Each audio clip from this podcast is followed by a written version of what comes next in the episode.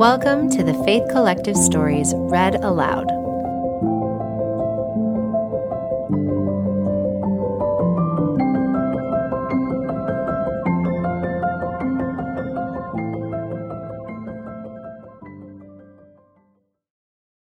Healing Miracles, Great and Small.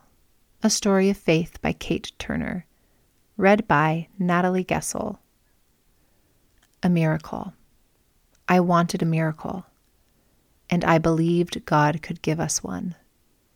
It didn't come in the way I expected, or at the time I initially wanted, but it is unfolding in God's perfect way.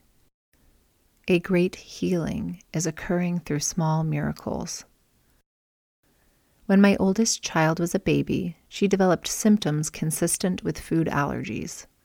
On her pediatrician's recommendation, I cut dairy from my, and thus her, diet.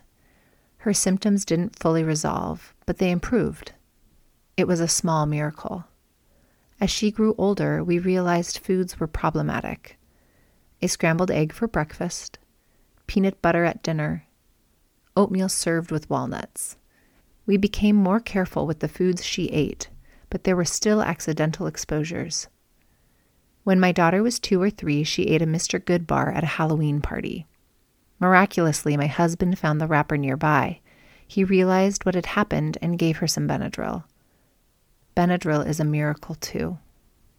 Just as we got home that night, she threw up in the back seat. This was actually a good development because her body was getting rid of the allergen. Vomiting was another small miracle. Sometimes our miracles come in unexpected packages. Cleaning up vomit is no one's idea of a good time, especially after an eventful night. But I had the most interesting experience. I felt so much love as I did a very unglamorous task. I was genuinely shocked by my happiness as I cleaned the throw up out of our car's carpet.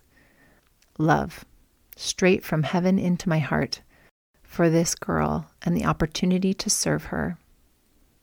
Beyond Halloween, pretty much every party required some advance consideration about food. Would the pizza crust have egg in it? Did we remember to buy coconut ice cream? When her friends had birthday parties, she brought a gift for her friend and a vegan cupcake for herself.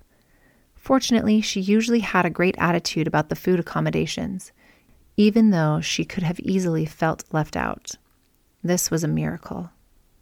I often thought about how grateful I was that we lived in a place and time with many food options for people with allergies. Almond milk? Check. Vegan butter and mayonnaise? Check. Vegan bakery? Check. These small miracles made life easier. Even so, I hoped for another great miracle, one where my daughter would no longer have food allergies. I knew the great physician could reteach her immune system how to respond to certain foods. Was that his plan for her? When my daughter was in kindergarten, my husband and I went to a special worship service on a Saturday night. While we were there, we ran into a friend who had moved away several years earlier.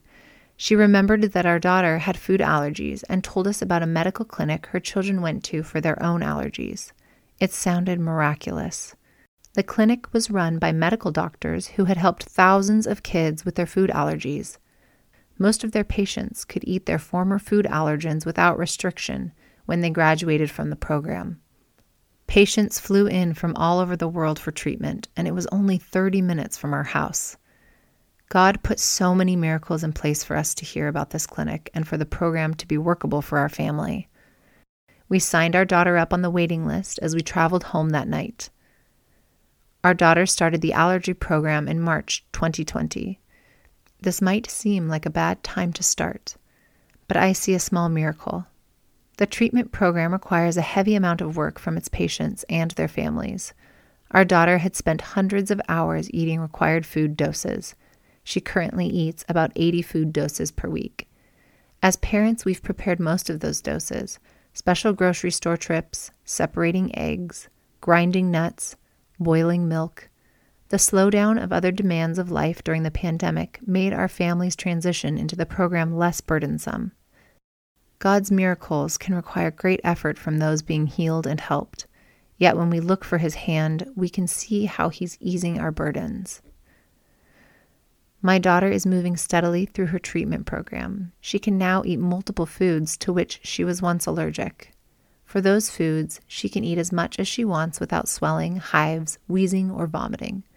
The miracles we've seen along the way may seem small in isolation, but together they are life altering. Miracles sometimes come all at once, and sometimes they come in measures of grace that build over time.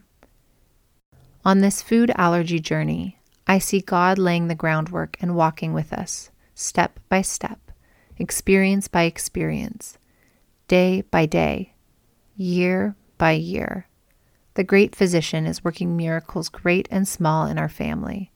It may not be Jesus' actual hands healing my daughter, as he healed so many during his mortal life, but I believe it was with his power that we were led to this path, with his guidance that this treatment program was created, with his grace that we have the stamina to participate in this program, and with his mercy that my daughter is being healed. Even if God had a different path for her, I trust that I would find his miracles there. It is easy to have gratitude and to praise God when the miracle I wanted is already manifesting, but I know he would be just as good if the miracle I wanted was withheld. Ultimately, one day, we will all have a complete healing through the miraculous power of Jesus. Our mental, spiritual, emotional, and physical wounds will be gone we will be made new by the one from whom all healing comes. Whether these great healings come all at once or by many miracles, I trust the path God has for us. He has promised a brilliant, safe, pain free future. Until that time, we can live joyfully because we can trust our healer, our miracle worker, our Lord. But unto you that fear my name shall the Sun of Righteousness arise with healing in his wings. Malachi 4.